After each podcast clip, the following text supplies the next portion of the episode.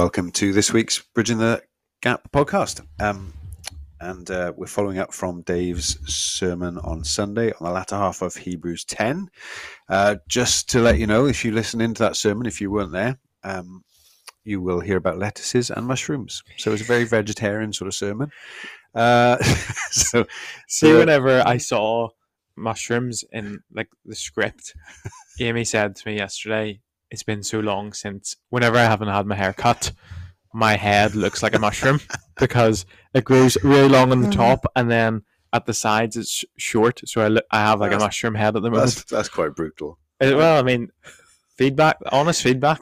You know, whenever someone I you just- love gives you uh, tasks, things to do, you listen and obey because you love them. Well, yeah, I, I don't want to get in the way of that one. Yeah. But, you know, I just I'm just jealous of anybody with a full head of hair. But um, Oh, Uh, in any case, uh, for those listening, in case you're wondering what on earth we're talking about, if you didn't hear the sermon yet, uh, the lettuces were about the let us, let us, let us, let us urgings in uh, in that part of the passage. eventually, I gave up and just started saying lettuce. Well, think, I think your Northern Irish accent helps there because let us, let us, and let us Yeah. sound the same. So if you're. Welsh, it's lettuce yes, or English anyway, I guess. If you're yeah, Yeah. lettuce and let us sound a bit different. But anyway, that's where the lettuces come from. And then the mushroom was um, Mario, Mario Kart. Kart. Yeah, the wee magic mushroom. So when were you playing Mario Kart? I mean, like I, I was around when that first came out, the I mean, original. I mean, I've I've played Mario Kart to this day. um, I think probably when I was fourteen, we had a Wii. Are we Uh, what? Oh yeah, I know. Oh, wee, wee, very good. Yeah, so loved a bit of Mario Kart, and so Yeah. did Amy. Although I always beat her, I played that for a long time. missing Um, out. Anyway, we we should probably move on. Shouldn't we? We're doing Yeah. yet an, another very long, drawn out Intro. open into this podcast. Yeah. So get into the the really important thing uh, to to the passage that you preached from, Dave. Um, what do you think it looks like to have confidence? That was a key word in that passage. Confidence in our relationship with God. So, uh, verse nineteen. Therefore, brothers, since we have confidence to enter the most holy place by the blood of Jesus, he goes on. What does that confidence look like? Yes, I think whenever you hear the word confidence, maybe it's just me, perhaps, but our mind drifts to two sort of extremes. So we think of confidence like arrogance. You know, whenever Yeah. we meet someone who is really confident, perhaps overconfident in their own gifts and abilities, we think that they're arrogant. So we can think wrongly that confidence means having a swagger or a lack of reverence towards the Lord. Or we think that confidence is completely impossible. How can one be confident coming to the King of the universe who knows all things and sees all of my sin? You know, I, I never feel like I'm doing enough and I feel like a constant disappointment. But I think what confidence looks like is knowing that despite our feelings and struggles, that the Lord Jesus' blood has cleansed us. Confidence looks like total and utter reliance on Jesus, knowing we can read our Bibles, pray, and be confident that we will hear from God and He will speak to us because the Lord Jesus sent His Spirit and He's in heaven interceding on our behalf. So Mm. confidence looks like faith. Dare Yeah. I say it?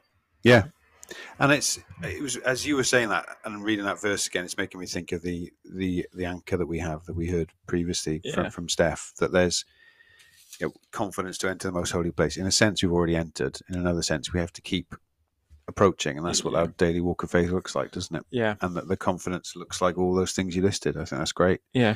So to pick up on another phrase, um, verse 22, uh, the first lettuce, uh, let us draw near to God with a sincere heart in full assurance of faith. How does a person draw near to God? How can you know whenever you're drawing near to God? Yeah. What does that look like for a Christian? Well, it's something we've seen lots of times in Hebrews as a bit of a theme. So in 416, let us draw near with confidence to the throne of grace so that we may receive mercy and find grace. Uh, 725, uh, he is able to save forever those who draw near to God through him. Uh, 11.6, this coming week.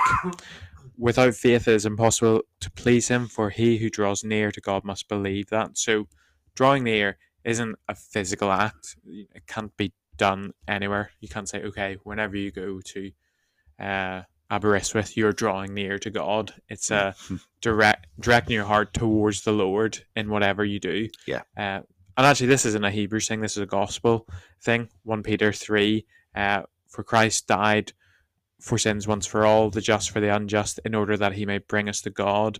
Ephesians 2.18. Through Christ, we have our access in one spirit to the Father. So we're that's what the gospel wins us for. We can draw near to God. So there may be times when you're especially aware, I suppose, that you've drawn near to God. So that might be going to a conference, it might be particular sermons or particular songs, but it is an attitude of the heart. I wonder how different it would be if I, we, came along to church, to life groups, and in those times in preparation, we prayed that God would draw near to us. So Yeah. I suppose the the short answer to the question is it's an attitude of the heart, and um, sometimes you'll know it because the Spirit specifically blesses you Hmm. in that moment. And when you were saying that about there being special times sometimes that you're conscious of it and going to a conference, I mean that, that reminds us, doesn't it, the corporate aspect of this? You, know, you say let Yeah. us draw near.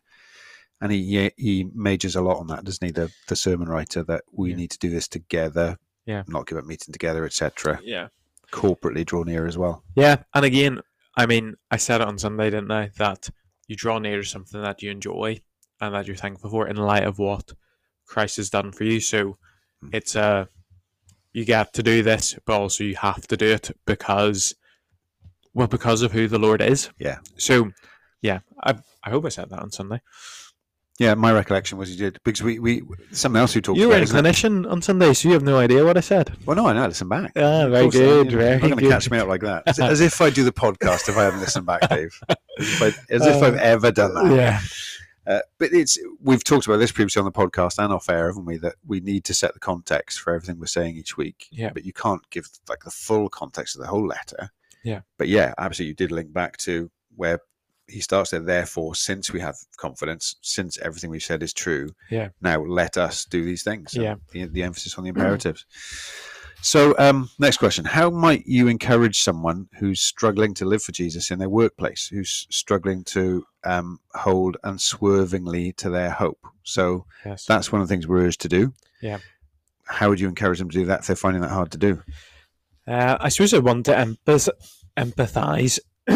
we both had croaky voices today. Um, I want to empathize with that person and say, like, I know what it's like to be in that position whenever uh, you want to hold unswervingly to your hope, but actually you- you're feeling the pressure. I suppose my encouragement would be that living a double life is exhausting. Like wearing a mask is Hmm. exhausting.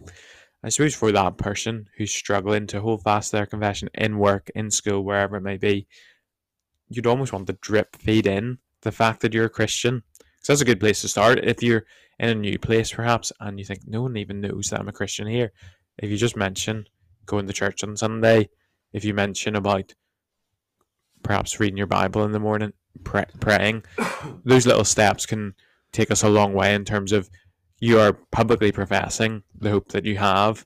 And I suppose more importantly, pray for the Lord's help. That would be my sort of Yeah, top tip. Pray for the Lord's help. Hmm. yeah, and that, that's what the word should be doing, as as it's encouraging us, challenging us, convicting us. We don't just sit with that feeling, do we? We keep turning back to the Lord in prayer Yeah. over it and asking for His help. I think that's good. Yeah. So um, you mentioned about um, there being kind of a there's a wrong response. There's a danger of sort of just settling in for the ride on the escalator in the Christian life. Yeah. What might be the signs in our lives that we're just settling in for that ride on the escalator? Yeah, good question. I think it's there's a danger, obviously, where we don't think about life as an escalator ride and we, we want to do everything. But I think we can notice it in ourselves whenever it's almost being a consumer Christian, isn't it? Whenever we're only interested in what we can receive, what we can get out of church, out of our relationship with the Lord, and not thinking about uh, other people. So I suppose that sort of selling in for the ride on the escalator is sort of um, low desire to meet with other Christians, a low enthusiasm or passion for the Lord. It's it's sort of just thinking. I said on Sunday, didn't it? Almost like a lone ranger life, where you're just like, okay, I've been saved, and one day I'll get to heaven, but there's not there's nothing for me to do until then. Mm. Um, yeah, Because the yeah, read rightly, this book doesn't let us go to either of those extremes, does Yeah. it? No, exactly. So, who's recently talked about being spurred on, obviously, and who who's recently spurred you on, Dave? Who you know, who's been a cat, to use your phrase, a catalyst to love and good deeds? Who's, Yeah. who's, who does that, or what sort of people do that for you? I mean, as in, it's Valentine's Day. Got to win the brownie points. Obviously, my wife does that for me. But um, I suppose thinking outside of uh, the Bridge Church, I met up with a young person on Sunday from my church in Oxford. So I was his youth leader five or six years ago. I met up with him in Bath, and like now he's a fourth year student at Bath, and he really spurred me on in the sense that he loves the Lord and he's still going. Mm. Um, so literally just seeing him and chatting to him, I was like, oh, he's still a Christian. That encouraged me to keep going. Yeah. That my labour's not in vain. And I also had a, a car journey with someone from an organisation called Growing Young Disciples. Um, and just talking about youth work and how to equip our teenagers and the parents in our church to help our youth keep living for Jesus. I suppose those would be two two main ones. Literally, I didn't do anything. I I was just physically there, and their presence and their conversation encouraged me. Yeah. So, what about you? Uh, oh yeah, what about me? Um, well, it's, it's definitely, and again, I'm not just saying this because it's Valentine's Day. It's the the the greatest and most consistent uh, spur on it in my life as, has been Kath for for decades now. Um, Oh, and well, it's, it, it's true, and uh, I've got you know I've, I've got friends in ministry I meet up with from time to time. They'll really encourage me. Guys in the fraternal, you know, I've got you on the staff team, so ha- having another full time elder has been a huge encouragement. Mm. Um, and the other the other elders do as well, and there's people in the church that do. And I, I'm not just talking about, um, and I guess you weren't just talking about this. The positive encouragement as I say, well done, you're doing a job, good job, keep going. There's the flip side to that. It's like, come on, Matt. I mean, what are you, what are you thinking here? yeah, what uh, it can be, um, the urging can be quite a, a strong thing sometimes, uncomfortable thing, yeah, but you need that too. So the encouragement and the urging, I think, we all need a range of people in our lives doing it. Uh, you know, I think of the guys I meet in ministry, and it's it's so good to meet them, but Mhm. that's that's often months and months gap between. Yeah. You can't, I can't just rely on them. We need to rely on each other yeah, in the elders, the staff team, in the church. Um, but yeah, Yeah. going full circle, de- definitely Kath is the main person who's, who, humanly speaking, who who spurs me on. yes. Kath It, and family. it was funny actually. Recently, I was miserable about something, and I'd completely lost perspective. And uh, this is I can't believe I'm confessing this. Amy was like, "Shall we pray about it?" And I was like, "I don't want to." and and she went, well, it's an honest response. If you Uh, can't be that honest with your spouse, who can you be honest with? And she went, Well, I'll pray. And then during her prayer, she went, Lord, pray that um you would help us keep perspective. And I and I was like, she didn't say she didn't say it to me like she could have easily just been like, Dave, you've completely lost perspective. Yeah. But it's funny how in prayer Mm. you can say things. And I heard it so much better that she was praying it to the Lord. I was Yeah. like, Oh yeah, I've completely lost my Well, perspective. I can't remember where I heard this. Now. That's brilliant, by the way. Um, I can't remember where I heard this now. It was recently, um, but oh, I th- that's right. In the dynamics of biblical change that I'm doing, the, the course that I'm doing right now, Ah, David Powlison, Powlison. I need to find out how you say his name. He um, he was making the point that um, we we need to bring um, our prayers and our, our Christian life and our meditations need to be more of a conversation with the Lord, and that that bringing other people in on that conversation. So that when we're praying, it's not just the two of us praying horizontally to Mm. God. It's we, we're doing it in each other's presence, and I'm talking to the Lord about you, and you're talking to the Lord about me. mm, That there's that to make prayer more conversational in the right sense. Yeah. I think it's such an important thing to do, and that's a yeah. great example of that. Yeah. So yeah, people who are going to pray with you. that- Yeah. that's massive, isn't it? Um. Okay. What What if someone says they don't know how they could spur other people on? Yeah. I get it's um in simple in one sense, in the sense of like you said on Sunday, turn up. Yeah. That's a massive part of it. Yeah. But what do I do once I'm there? What What does that look like in detail? What What do you say to the people not sure how to do that? Yeah, I mean, this is definitely a deep end sort of thing in the sense of push past sort of surface level conversation. So Yeah. it's easy to talk about the kids or the rugby, whatever it may be, but pu- pushing through and asking, "How can I be praying for you this week?" Mm. Or in light of what you've talked about, say, "Why don't we just pray now?" I think that would be that would be great to see after a service on Sunday more and more to see us pushing past the sort of surface level conversation. Yeah. Um, and I suppose I don't think you can neglect just how like just being there does so much, doesn't it? Mm. So it is as simple as turn up and you have no idea what just your presence, especially if people know in your life group, for example, what's going on and you're there, they'll be like, oh, they've still come to church despite everything that's going on. Mm. It's quite easy, isn't it? Whenever life is really hard, we, we might say, I just couldn't come to church this morning in light of everything.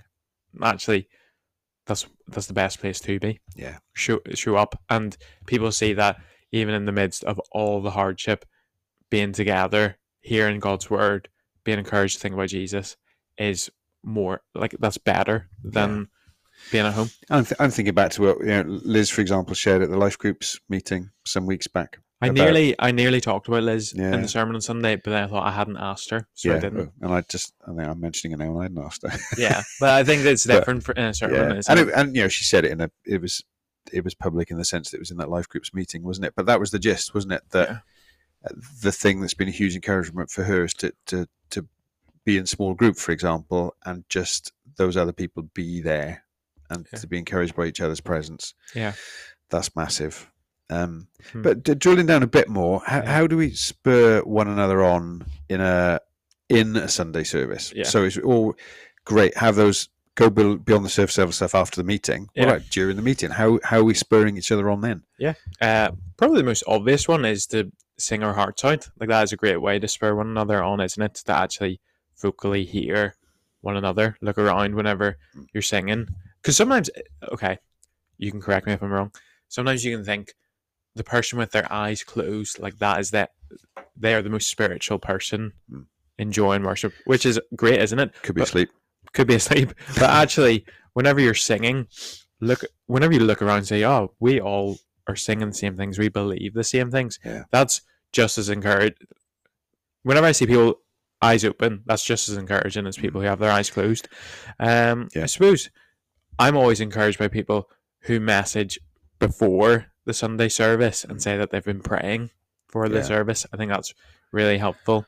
Um, and I suppose this is much more like as a preacher, I am massively spurred on whenever I look at people and it's clear that they're listening Hmm. or they're engaging. So, um, love him. Hawkins said to me yesterday, he was like, Dave, I think it was 20 times you said, look down. And I was like, good feedback. I, and then I listened back. I said it 15 times. Um, but actually, I'm really encouraged whenever I say, look down, and I see people look down, People or, actually looking down. or Yeah. I hear, I say, oh, turn to this, and you hear the pages rustling. Mm. That actually really spurs me on as a preacher. Yeah. Um. So that's not to say, like, still be who you are. Like, if you are a frowner, like me during a sermon, like it's okay to be a frowner, but actually, we is a give and take in a sermon, isn't it? Like we Yeah. interact with the congregation in front of us. Mm. Would would that be fair? definitely and I, I think it also helps you to listen if you're trying uh if you're trying to be an engaged encouraging listener i'm saying this as mainly as a preacher now but Yeah. as someone who sits and listens to when you're when you're seeking to do that it actually helps you listen better and more actively anyway Yeah. so everybody benefits don't they Yeah, yeah. So I mean, again, that's quite su- that's subjective advice. Like, there's nothing in the scriptures that say, um, smile when the preacher is preaching, because some of the stuff is hard. But I suppose that's there's lots of different ways to spur one another on, isn't there? Yeah. And that's for me. That's what gives me a little mushroom on a Sunday morning. and so th- this is all about us meeting together right so verse 25 let us not give up meeting together as some are in the habit of doing Yeah. but let's encourage one another Yeah. um, what if we get out of the habit of meeting together i mean i'm partly asking this because i've become aware of people recently um, uh, not so much our own church but actually talking to people um, about people from their churches who haven't been for ages Yeah. and then find it really hard to go back Yeah. um, what happens if we get out of the habit of meeting together Um, really simply, we're in the habit of not meeting. So we are in a habit of. Oh, I love a sun, Sunday morning lion. I love, um, you know, the breakfast that I have. I lo- th- those things become a habit. Oh, this is what we do on a Sunday morning.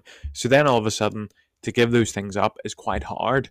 Um, I think one of the most encouraging things I've heard recently about the habit of meeting together was we heard Simon Collick's testimony in our life group last week, and he said that for him, whenever he became, as he was ju- on his journey to becoming a Christian, he was like, I don't want to give up my Sunday mornings. Like Mm. I love my Sunday mornings. Yeah. They're so Yeah. precious. They're my time when I do all these different things, etc. And he said, whenever he became a Christian, he loved the Lord Jesus and he wanted to be with Christians and he wanted to hear about Jesus. Mm. So he was like, oh, it wasn't even a sacrifice. He's Yeah. like, I'm going to church on Sunday morning. So I think Mm. if you get out of the habit of meeting together, you're out of the habit of hearing God's word. You're out of the habit of hearing about Jesus.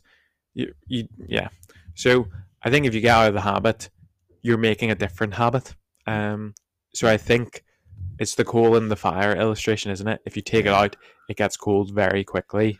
And I suppose actually it's grace, isn't it? If you recognize that it's a pattern that you're not you're you're not being there. So I think that's the thing. Hopefully we all have friends in our lives who would point out to us that you're getting out of the habit of meeting together. Yeah. In, in particular on a Sunday morning. Yeah, Yeah. uh, good. And, and and on the the spurring one another on theme, still on that. Yeah. Um, can we spur one another on via technology? So my me, my head was going to uh, Zoom Yeah. church, and that there were obvious reasons for, for us doing church that way. Yeah. Um, back during the pandemic. Yeah. But can we spur one another on via technology? Do we have to meet together physically? Those are questions that Yeah. um, still arise. You know, we were at a conference recently, when we? And a lot of churches have still got Yeah. that online element. Um, th- people that they, they're not managing to get them along physically, but they don't want to sort of cut the cord and switch off the live stream. So what do they do?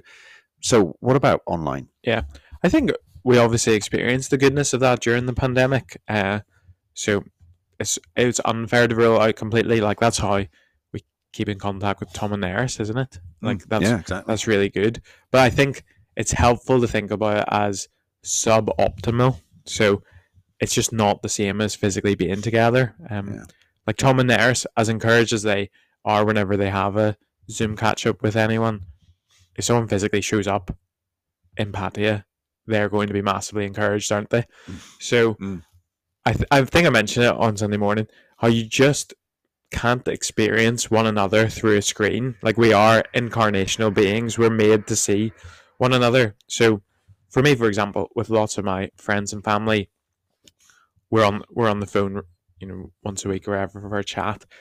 But the difference having my mum and dad over, having my brothers over, versus them on the phone, you just get a sense of how they're actually doing, what's going on Yeah. in their lives is incomparable whenever you think about the two. If you said to me, you can have a phone call, you know, every, yeah, um, maybe I don't want to overstate this, but if they said you can have a phone call with your older brother once a week for a month versus him coming for a week, I'd be like, give me Yeah. the week, Yeah. every day of the year. Yeah. So So that's the, so all other things being equal, you, you've got a choice between being there in the flesh and not, you're going to choose being in the flesh. And Yeah. the, and it's no coincidence that the Christian faith is a very physical faith in one way. Isn't it? We, we've got we've got a bread and a cup Yeah. we drink from, and a, a loaf that we share. And you know, I can't I can't baptize a person no, over over Zoom. Yeah, yeah, exactly. We have to be physically together to do it. Yes, I think it's like for some people who are really unwell or bedridden, for Oh, yeah, example. yeah. Like some of those live streams are really helpful for mm. For people, but Yeah. they those people in the beds would be longing to get back to Yeah, exa- yeah the exactly. congregation. Yeah, they? Um, So, um, to get to one of the harder bits and one of the harder questions about this passage, I suppose, why do we have this warning section in Hebrews? We got some quite uh, clear warnings here. Verse 26 If we deliberately keep on sinning after we've received the knowledge of the truth, no sacrifice for sins is left, but only a fearful expectation of judgment and the raging fire that will consume the enemies of God. You know, it Yeah. makes us think back to the warning passage in chapter 6. Hmm. If this is addressed to Christians, because you said that in passing on Sunday, this is this is addressed to Christians. yeah, And if it's true, what, what I said some weeks ago, that someone who's truly Mm. a believer can't ultimately fall away, why have these warning sections? yes. I think really good question. I I probably yeah. I, I think I misspoke on Sunday in the sense of uh, it's majority Christians, but of course there's pretenders. Mm. In in every church, there's the Yeah. visible and invisible church, isn't there? So there's he's writing to the church who he says, "You guys are believers, Hmm. but there's pretenders amongst you." So I mean, it's, Examine yourself it's right in one sense, isn't it? He's Yeah. writing to Christians and he's writing to a bunch of professing Christians. Yeah, And- yeah, yeah. So whilst this is supposed to disturb the comfortable, it's also a warning to those who aren't Christians, of those who are deceiving themselves through religion, those who have heard all these wonderful things about Jesus, but are are Hmm. prone to drifting away. So Yeah. I think they're supposed to read this warning and scare them and to consider where they stand. So Hmm. of course God keeps the Christians. I'm I I didn't say, oh, it's Philippians one, but he who began a work and you will bring it to completion. So Yeah. It's supposed to scare. It's supposed to scare and mm. encourage us as well. So really, the- really, the, the warnings are working on, hopefully, working on the hearts of, I guess, two types of people, aren't they? The people who aren't, aren't really Christians yet, Yeah. really in danger of drifting away and being lost. Yeah. and it and it might, in God's mercy, make them think. But also, like you said, complacent, comfortable, lax Christians. Yeah. It's not saying directly to them you can lose your salvation, but it might be something that God would use to to draw them back into a closer walk. Yeah. Yeah, um, yeah, that's helpful. Thanks, Dave. Um, verses thirty-two to thirty-five. Yeah. Um, we says, remember those earlier days. Um, sometimes you were publicly exposed to insult, persecution. Sympathise with those in prison. Yeah. Uh, joyfully accepted the confiscation of your property. They, that can all feel very distant from our current experience as Christians in the UK. Um, how's so? How's that relevant to us today? Yeah. I I think it's not going to be too far from some of our experience in terms of persecution and public insults, but imprisonment and confiscation of property probably feels a bit far away. Um, so we are aware that the things we believe are despised in the world. So I think in some ways it's the Lord preparing us in some ways. Like this is where some of these things lead to. Eventually it will lead to this. Yeah. And I suppose it's also not irrelevant because our brothers and sisters across the world are experiencing this. So if you go on open doors, you'll read about the worldwide church experience in this. So we can pray, perhaps, giving thanks that we're not experiencing it to this degree.